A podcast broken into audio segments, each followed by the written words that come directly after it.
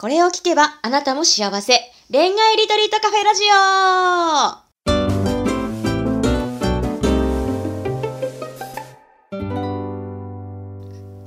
こんばんは、ラジオパーソナリティのペクです。この番組は毎回アラサー女子の様々な恋のお悩みを一瞬で解決する魔法のラジオです。それでは、オールアバウト恋愛ガイドの久野浩二さん、ボイジャータロットセラピストのマリさん、本日もよろしくお願いします。はい、よろしくお願いします。お願いします。はい、えー、このラジオがですね、始まって今日でね、40回目になったんですよ。なのでお今日は、そう、パチパチパチパチ、今日はなんかちょっとまとめ的な感じで、ちょっとお話できたらいいなっていうふうに思いました。うん。うんうんうん。ねえ普通50回目だけどね、そのまとめはね。そうですね。まあまあ、まあでも、でもね、なんか、どう、どうでした？なんかペクちゃんもこういろいろね、うんやってきて、なんかいろいろ、逆にほら、ペクちゃんこの世代じゃない？そのアラサー世代。だからまさうんに、ペクちゃん世代の人に、ちょっとこう、ね、あの、問い、なんだ、伝えてるみたいな感じもちょっとあったんですけど、なんか少し学びはありましたか？学びはね、だいぶありました。まあ、活かせてるかどうかは別としてなんですけど、ん。まあ、いろいろと、あの、知ることもありまして、考えたこともないこととかをいろいろ聞いたりとかもして、いいろいろ本当に面白かったなって思いつつ、なん、か、あの、ご質問いただく方が結構20代の方が多かったので、おー20代の方がやっぱ迷ってるのかなっていうのを私はちょっと感じたっていう気がしますね。あうーん。マリさんどうでした？えそうですね。思ったより20代とかの方が多かったから、うんなんか、まあ30代になると考えとか出てきたり、ちょっと変えられないスタイルも出てきたりとかあるのかなっていうの印象がありますね。感じとしては。い、いたたたたとかありますね。なんか変えられない、その臨機応変に変えられないところがちょっとね、あの、分かれ、分かれ道になっちゃう可能性もある、そう、ね。ありますよ。ね。やばい、うん耳が痛い、それ。うん。変えられないスめちゃくちゃありますね。はい。なんかね、柔軟性かっていう、いろんな印象は学びましたね、私はう。ん。世代で。うん。すごい良かったと思います。うんうん聞けて。ねまあでも、どうだろう？ペペクちゃん自身は、こう、ほら、そんなに、うん。あの、まあね、いろいろこう、進行やってくれてたけど、こう、うんうんあんまりこう恋愛ガツガツ系じゃないじゃないですか。こう、ああの、ちょっとなんとなく、ね、恋大きい、ね、乙女みたいな感じじゃなくて、どちらかちょっとクールにこう、ね、一歩引いて聞いてたりとかして、ね、なんかそういう印象もあったけど、やっぱり、え、ど、なんかこう、あんまり結婚願望とかはまだ今のところはそんなにないんですか？うん。ないことはないですけど、なんか私本当にやっぱ恋愛してなくても生きていけちゃうんですよね、ずっと昔から。あ本当はいはいにいらないんですよ。特にその、すごく必要みたいな。恋をしていないと生きていけないみたいな人とか多分いると思うんですけど、うん私全然そういうのがなくって、そうじゃなくてもうん楽しいことを見出していけてしまう人なので、うんなんかそうですね、あんまり淡々としてるんでしょうね。そうですか でもねうんちょっとそれは、ちょっともしかしたら、あれですよ。ちょっとやばい傾向もあるかもしれないですよ。面白い。なんでマリさん笑うんですか、いや、やばいとか言うから。あまあまあ別に結婚が全てではないけどね。だけど、まあねあの、そうそう、なんか僕は、ほら結構いろんな人たちとか見てて、やっぱり30過ぎからの方が結構頑固になるから、そう。うん。めっちゃそうだねうん。だから、ちょっとこう、個人的に思うのは、20代で1回か2回ぐらい、本当に燃えるような恋愛をした方が、うん、やっぱりいい、本当はいいいいなって思うんだよね。うんあの、結局その1回原体験とか体験があると、そうするとまあ一応そこの、なんていうのかな、自分のこう、ベースができるんだけど、うんなんとなくそれをサボっちゃうと30になると、うん、て体験がなくてさらにこだわりが強くなるという、なんかね、そういうこうところもあるからね。だからペクちゃんもあとこう1、2年の中でね、ちょっと燃えるような恋愛をしてほしいなと思います。別に結婚に至らなくてもいいから。あの、うん大失恋でもいいし。うん。だけど、やっぱりなんか感情がぐわって動く、なんか何かっていうのは、やっぱり経験できるときにしておくのもいいんじゃないかなと思いますね。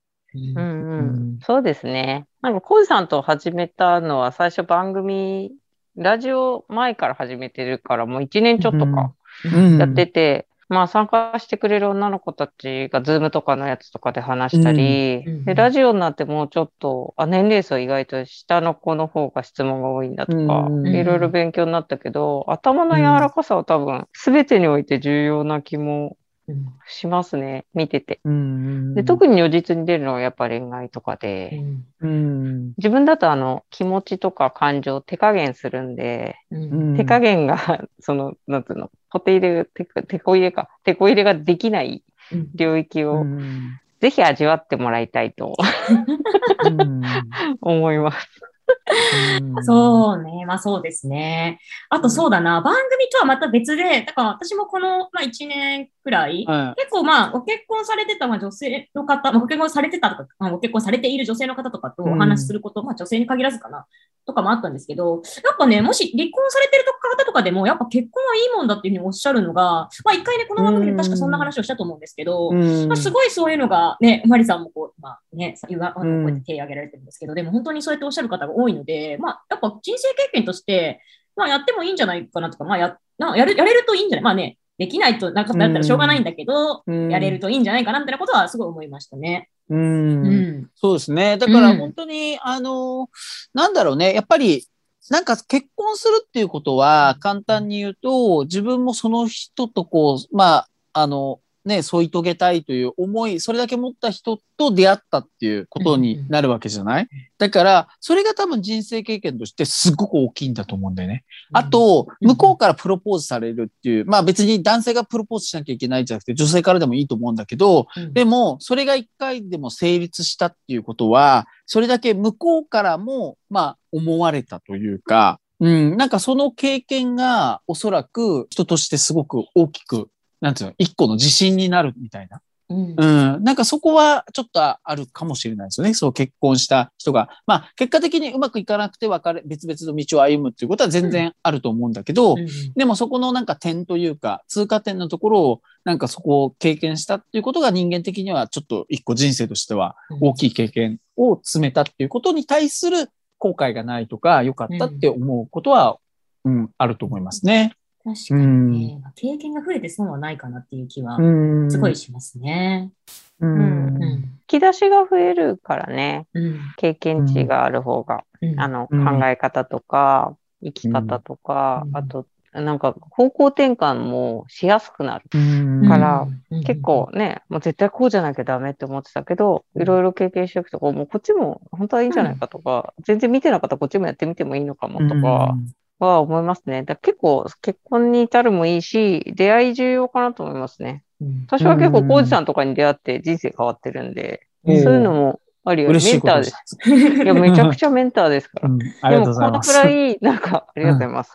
あのこのぐらい、例えば、コウジさんと結婚することはなかったとしても、コウジさんと関わることで、世界が広、見たことないとこが広がって、そこに出会いがあるかもしれないし、うん、そうそうそう、パートナーとしてやっていく人ができるかもしれないし、結婚に至る人がいるかもしれないしっていうのを考えると、うん出会いとか結婚はすごいいろいろしてみるのは、めちゃめちゃ幅が広がるんじゃないかなと思います。うんペクちゃんもね、海外行ってるからね、きっとそういうのあるよね、体験で。そうですね。なので、それと似てるところで言うと、多分、まあ、価値観が全然違う人と一緒に生活するってことだから、結婚するって。うん。で、うん。海外で働くときもやっぱそうじゃないですか。現地の人と自分で全然違う中でやっていくので、すごい、なんだろうな、まあ、私また頭固いところあるかもしれないですけど、割と柔らかくなった部分とか、少ししなやかな考え方ができるようになったとか、しなやかに生きるみたいなことができるようになったりとかっていうのはあるので、なんか今のお話はすごい、そういうところとこう、比べてと言いますか、まあ、一緒にこう並べてみても、あ、そうなのかなっていう気はすごくしますね。うん。うん。ねえそうだよね。だから、本当に、えーなんだろうな、結構ほら恋愛って、まあまあ、あの、絶対ではないけど、でもやっぱりね、あの、結婚してないからこそできる恋愛っていっぱいあると思うんだよね。うん。うん。で、結婚しちゃったら当たり前だけど、建前上は他の人とね、まあ一応恋愛はできないわけじゃん。だから、なんかそう考えると、結婚する前って、やっぱり本当にいろんな人たちとこう、ね、またデートする機会とか、そういうのとかもね、あの、まあ、できる、こう、時期だから、やっぱりその期間って結構意外と限られてたりとかすると思うので、うん、だからなんかその、ね、時間をなんかすごくいい意味でなんか使えると、うん、やっぱりいろんな人たちとそういうなんかこう物語を作っていくみたいな感じの、うん、なんかいあの、例えばね、付き合ってる期間が短かったとしても、すごく印象的な出会いとか、うん、なんか人生においてすごい影響をもらうとか、そういう機会ってきっとあると思うから、うん、なんかやっぱ本当になんかトータル人生のトータルで考えると、やっぱり恋愛ってやっぱすごく素敵なものだなとは僕は思うのでね。だから本当にたくさんの人に、まあ悩んだり、時には泣いたり、失恋したり、自分が振ったりとか、まあ本当にいろんな経験をね、なんかこうしてって、うん、なんか、あの、人生を豊かにしていってほしいなっていうのは、うん、なんか願っていることですね。うんうん、はい。い。うん、なんか締めっぽくなっちゃった？なんない、大丈夫です。大丈夫大丈夫？う。うんん。うん。そうあでもね、いろんな気持ちは体験してほしいですよね。しっかり味わってほしい。大失恋の悲しいのも。そうそうそうそう。うんむしろ、その告白してうまくいっちゃった時のうん超有頂天も、ね、そうそうそうそう。こういうジェットコースターのような、そういうのうんも、めちゃめちゃ味わえる、感情にダイレクトに来るのがうん。恋愛とかだと思うんで、うん。それをしっかり体験するのも、なんか友達とか仕事とかにもうん影響してくるから、うんいいかなってすごい思います。今なかなかね、うんあの、好きでも言わなくなっちゃったりとか、なんかこう、怖がる感じとかすごい多いけど、いっぱい傷つくもやってほしい。あの、ぜ結構大丈夫だから。そうね。結構大丈夫だよね。あの、時が来た時に、まあその瞬間はね、やっぱりすごく大変だけど、うんで、も、なんか本当になんか後から振り返ると、やっぱりなんか、あの、あの時こう行動してよかったなと思ったりとか、うんまあ振られたこと自体も、なんかこういい思い出にやっぱり必ずなっていくこともあると思うのね。うん。ね。だからやっぱりそういう景色がいろんないっぱいある方が人生ってやっぱり多分楽しいかなとは思うんで、あんまり怖がらないでね。うん。あの、やっぱり、うん、時にはやっぱり感情をむき出して講和するっていうことはなんかすごく、うん、なんか大事なことだなとは思いますね。う。うん。ん。まあ時代は変わったけどね。うん。だからジェンダーも関係なく、うん。私は全部出せるようになっていくといいなと思いますね、すごく。うん。結構今、うん。ジェンダーレスのうん。友達がすごく増えて、うん。で、それがこう、嬉しかったのはパートナーシップを、えっと、どこかの自治体で組むんだっていうのを聞いたりして、うん。いい時代になったなと、すごく思って、オープンにできるようになった時代だから、そういうのもありなんだよなと思って、うんうんうん。だから、いろいろなパターンがありだから、うん何でもチャレンジしてほしいと思う。特に恋愛は。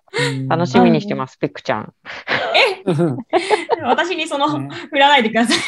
今だって、うんコウジさん楽しみにしてますって言えないなと思って。まあそっか。まあそうですね。確かにね。私しかこの中だとね、言えないですもんね。はい。私とコウジさん、あの、うん失恋した話はいっぱいできるんですけど、うん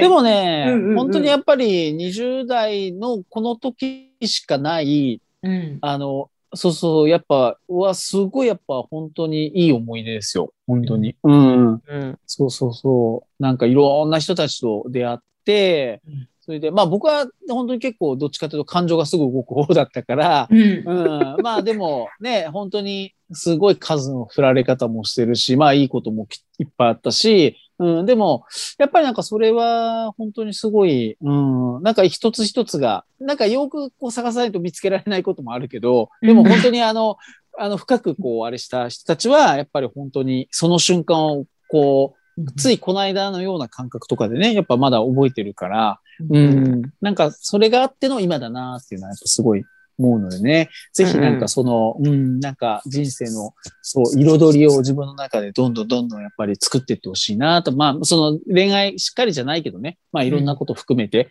うん、ね、やっぱりいっぱいやってってほしいなっていうのが結構僕的には20代の今の、まあ、まあ特に女性の人、うん、に対してなんか、うん、伝えたいことかなと思ってます。ですね。